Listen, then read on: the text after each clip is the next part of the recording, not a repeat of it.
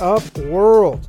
It's your past first point guard and Blazer beat writer Mike Richman. You're listening to another episode of Locked On Blazers, part of the Locked On Podcast Network, available wherever you get podcasts. Today's episode is brought to you by Built Bar. Head over to builtbar.com right now and use the promo code Locked On to get $10 off your next order. Today's episode is also the latest installment of the Locked On Blazers 2019 2020 season wrap up. We're dedicating a full episode to every player on the roster and giving you a brief but thorough look at their season in Portland. We'll start by looking at their performance this past season, review where they landed in terms of the best case and worst case scenarios that I laid out way back in September 2019, a year ago at the start of training camp for this season. And finally, we'll close the show looking ahead to the upcoming year and the role and expectations for the 2020 2021 season. This is our seventh installment of the season wrap up. So if you've missed any, make sure you check out your podcast feed, start catching up today. This episode is all about Anfernee Simons. Ant appeared in 70 of the Blazers' 74 regular season this season games this year, including four starts in his second NBA season. He averaged 8.3 points, 2.2 rebounds, and 1.4 assists in 20.7 minutes per game. Shot 39.9% from the floor and 33.2% from the three point line. Prior to the hiatus in March, Ant played in every single game save one. He sustained a concussion on February 7th against Utah and missed the following game against Miami. But other than that, he appeared in every single game. He was part of the plan every single night scored in double figures in 26 of his 70 appearances, including two games where he topped the 20 point mark. November 10th against Atlanta and February 12th at Memphis, where he scored a season high 22. He logs his first and only career double double. Ooh, that sweet, sweet statistical symmetry that you crave when he had 15 points and 10 rebounds at Utah on December 26th. Merry Christmas to Anthony. Prior to that, Ant nearly had a signature moment when he hit a would be game winner on November 22nd in a home game against Philly. Damian Lillard found him in the corner for what was supposed to be the game winning three. The only problem was there was a little bit of time left and the Blazers had to play defense. And y'all, the Blazers aren't particularly good at defending the three point line, and they gave up a buzzer beater to Furkan Korkmaz. Simons' clutch moment was lost to the annals, of course, not to be forgotten here by Locked On Blazers. That's what we do. We remember stuff. The Blazers cleared the roster didn't sign any veteran guards outside of Kent Bazemore in order to let Simons have this spot, have this moment, have this shot at playing time. One way to guarantee that Terry Stotts plays dudes is to not give him another choice. And that's what Neil Olshey did. He said, You got Damon CJ, you have Kent Bazemore, and you have the only other guard on the roster is Gary Trent Jr., who coming into training camp, if you recall, was a a developmental piece was was well behind Anthony Simons in terms of the franchise pecking order and the franchise preferences for development. That certainly changed. I've already done my season wrap up on Gary Trent Jr. So if you don't remember what happened to him, there's a podcast in your feed waiting for you to spoil it. However, like I said, Ant was part of the plan. They cleared the roster. He played every game prior to the hiatus, but after the season was cut short in March or postponed in March, only to be brought back at the end of July in Orlando. Things done change for Anfernee Simons. By the time the Blazers got to the bubble, Stotts had shortened the rotation, and Gary Trent Jr. was formally entrenched as the young guard off the bench who was going to play in an eight man rotation. Simons only really played in three of the eight Blazers seeding games. He technically appeared in five. Y'all can double check that one on me, but in two of those, he played less than two and a half minutes. So in three games he actually played in Orlando, let's look at his real minutes. He averaged 2.3 points and shot 33% from the floor in 14.9 minutes. He shot like an unknowably bad 16% from two point range in the bubble.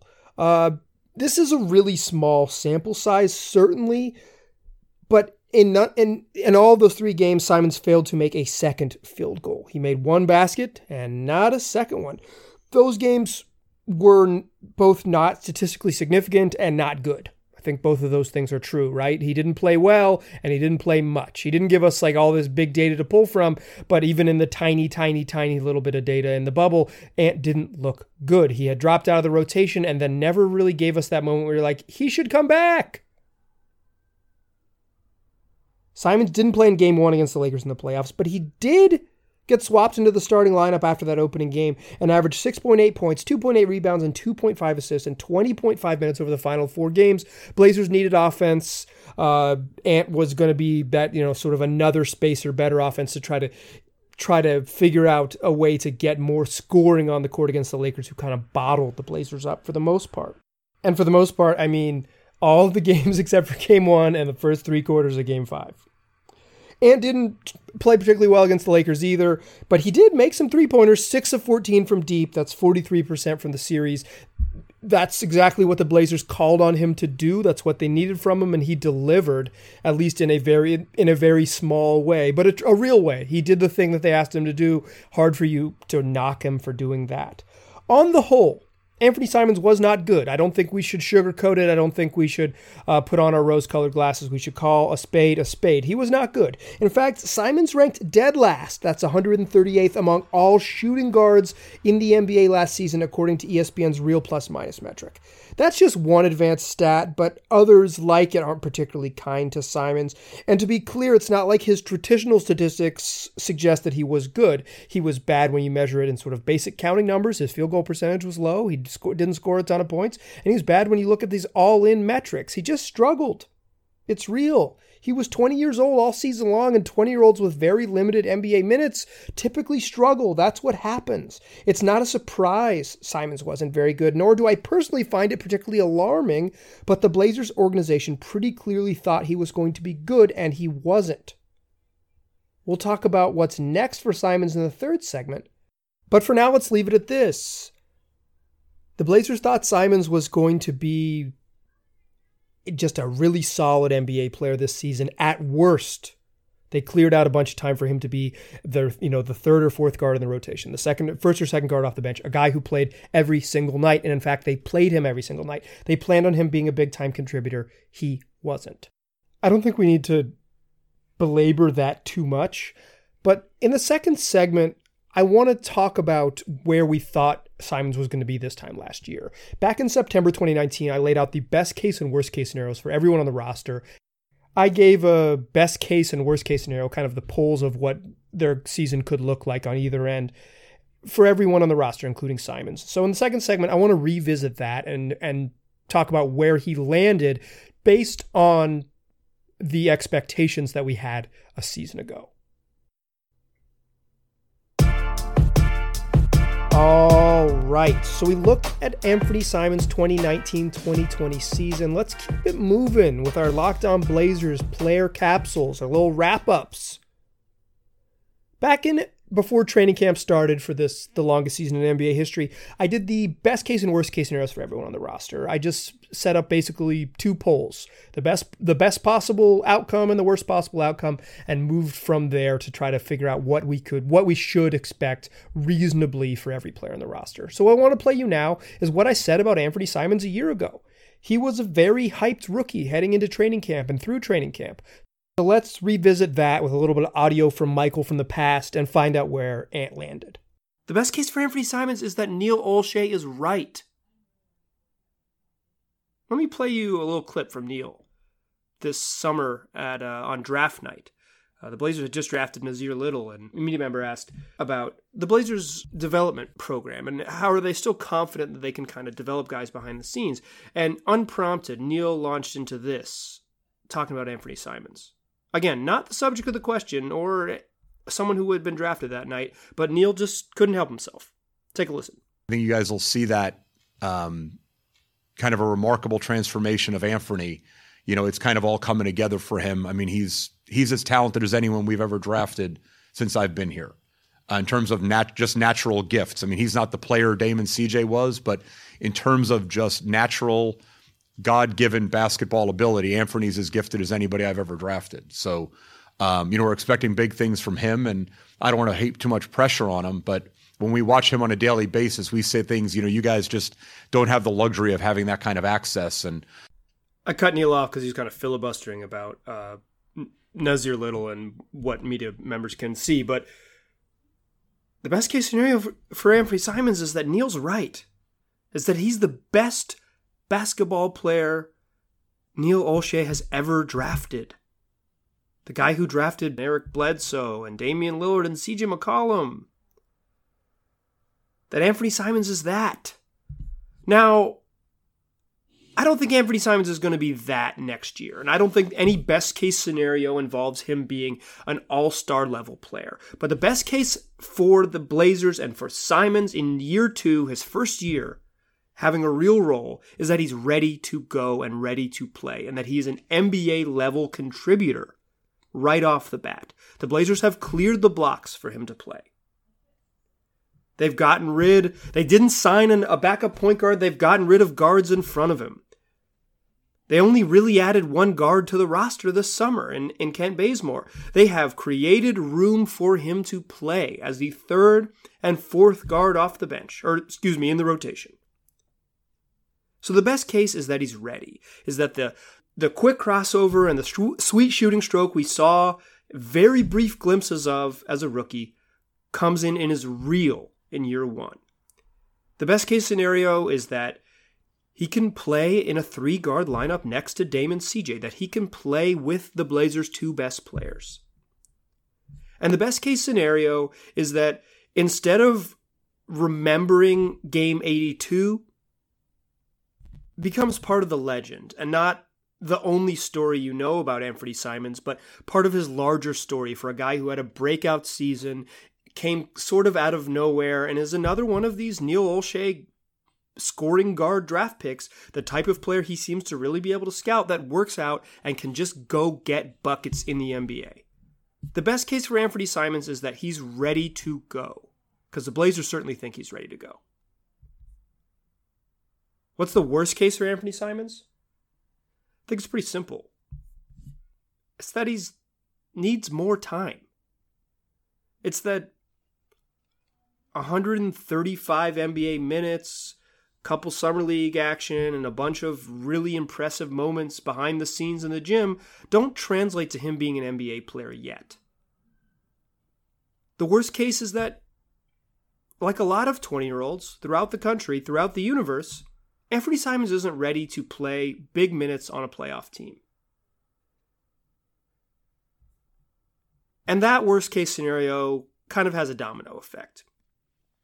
It means that the Blazers have to put Kent Bazemore at shooting guard a bunch. And that Bazemore is the guy soaking up 25 minutes off the bench. It means that Mario Hezonja has to slip down in that backup small forward spot because the Blazers need two wings to come off the bench to help. And it means that now the Blazers, who are already a little bit thin and confusing at power forward, have to fill in behind Simons at spots they're thinner at and spots they're worse at. The worst case for Anfernee Simons is that when the Blazers roll him out there, he doesn't look like the game 82 smooth shooting ace. He looks like a rookie or someone who just doesn't have NBA experience trying to still figure out how it works. Thanks to Michael from the past for that audio. I think it's pretty clear that Anfernee Simons nailed his worst case scenario, right? To be clear, through no fault of his own, he was overhyped by the Blazers organization. Neil Olshey could not help himself and put simply too much outside pressure on Simons. Now, I don't I am not under the belief that the sort of hype got to Simons. But it's true that when you have hype and you don't live up to it, that expectations paint our perception of guys. Simons, in some ways, looks like he had a worse season because he was expected to have a better one. If he was just a normal year two 20 year old in the league, you'd say, you know, I think he can help. What it'd be wouldn't it be great if he could help this year? But instead, he was the most talented player that Neil Olshey's ever drafted, the most talented basketball player he's ever drafted in his 15 years around the league or as a decision maker in the NBA. That stinks for Simons. That stinks for him. I feel for him because that that those things are he didn't ask for that. But in any case, for our purposes, he didn't hit his his best case scenario because his best case scenario was that he was maybe not a star, but like a borderline NBA starter and a really solid player. And what he was was kind of a guy like a little bit out of his depth. He was he had moments, but he mostly had moments where he just didn't look like he could play. His shooting percentages were way down. He was a guy just just given too much of a responsibility, given too big of a role. It doesn't necessarily suggest that he can't ever have a large role, but there's it's undeniable that the 2019-2020 version of Anfernee Simons was not ready for this large of a role. So what's next for Ant? That's what I want to answer in the third segment. I think we know that he didn't live up to the expectations. I think we know that the expectations were unfair and too high through like I said, through no fault of Simons' own. But Simons still figures to be a big part of the roster next season, a big part of the rotation. The Blazers drafted him and hyped him up, not with the plan that he would have one good season, but that he would have many. So, what's next for year three for Ant? That's what we'll talk about in the third segment. But first, I want to tell you all about Built Bar. You know Built Bar? It's the best tasting protein bar ever. Simple as that. It just tastes really good. The folks over at Built Bar, they made a delicious bar. Comes in 18 amazing flavors. All of them are covered in 100% chocolate. They're soft and easy to chew. Got that candy bar like quality. If you've tried other protein bars, you know they can be dry, a little mealy, not exactly delicious. Well, that's not what Built Bar is. Built Bar is, as they call it, even deliciouser than before. Deliciouser, that's in the ad copy for real. They've got, like I said, 18 amazing flavors. That's their 12 originals plus six new ones caramel brownie, cookies and cream, cherry barcia, lemon almond cheesecake, carrot cake, and apple almond crisp. Doesn't that sound good? Well, here's why it gets even better because in addition to being delicious, they're also good for you. They're low calorie, low sugar, high in protein, and high in fiber. So get your hands on some of these delicious bars. Go to builtbar.com and use the promo code locked on. You'll get $10 off your next order. That's promo code locked on for $10 off at builtbar.com. Still a pass first point guard. Still Mike Richman. You're still listening to Locked on Blazers. Talked about Anfernee Simons 2019 20. We revisited his best case and worst case scenarios that I laid out back in September 2019. But now it's September of 2020. It's time to look forward. What's next for our man Ant? What can we expect for year three? Well, first of all, the, I think the role should be addressed first. I do not see Ant getting relegated to to what he was during the playoffs. There has been some speculation from smart people and big voices like John Hollinger and Jason Quick of The Athletic that the Blazers might target a veteran backup point guard. I'm not saying that they're wrong, and I'm not saying that that could help. Could help. I just don't think, based on what we've seen from the way the Blazers make decisions in the past that a veteran backup point guard is a target they're going to sign. I think they're going to sign wingy types, shooting guard, small forward, for, power forward types, and they're going to roll with Dame CJ, Gary Trent Jr., and Ant. I really do. I might be wrong. Hollinger was the first guy to tell me that Gary Trent Jr. was better than Anfernee Simons. I didn't believe him. Hollinger was right the whole time. Quick has been covering the league and this and the Blazers for almost 20 years. These two dudes know what they're talking about. I just happen to not be agreeing with those two dudes. Like I said, big voices, smart people. So I think Ant still has a role. I think he'll be the, pretty clearly the fourth guard when last year I think the Blazers tried to imagine him as the third guard and even stack the deck for him to be the third guard. So that's a role. Now we need to talk about expectations.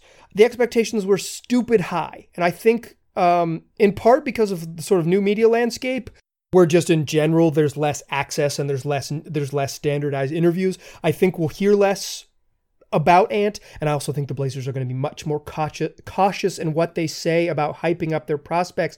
I think they got a little too far out in front of their skis, and my my assumption is that they have learned. I don't know that, but that's my assumption is that they have in some ways learned from these mistakes. So what are the expectations? They're they're not going to get they're not going to be super loud, but they're still going to, people still expect stuff, even if Neil Olshey isn't yelling about most talented draft pick of all time or whatever it is. I why I don't think it's time to give up on Anfernee Simons because the Blazers have a track record of letting guys develop behind the scenes for 2 years and turn into NBA players sort of out of nowhere in year three. I think that was the plan with Gary Trent Jr. And in some ways, the four month break from March until when the bubble started gave Gary Trent Jr. that second NBA offseason, second real NBA offseason to get him to quote unquote year three and have him take that huge jump like he did in the bubble.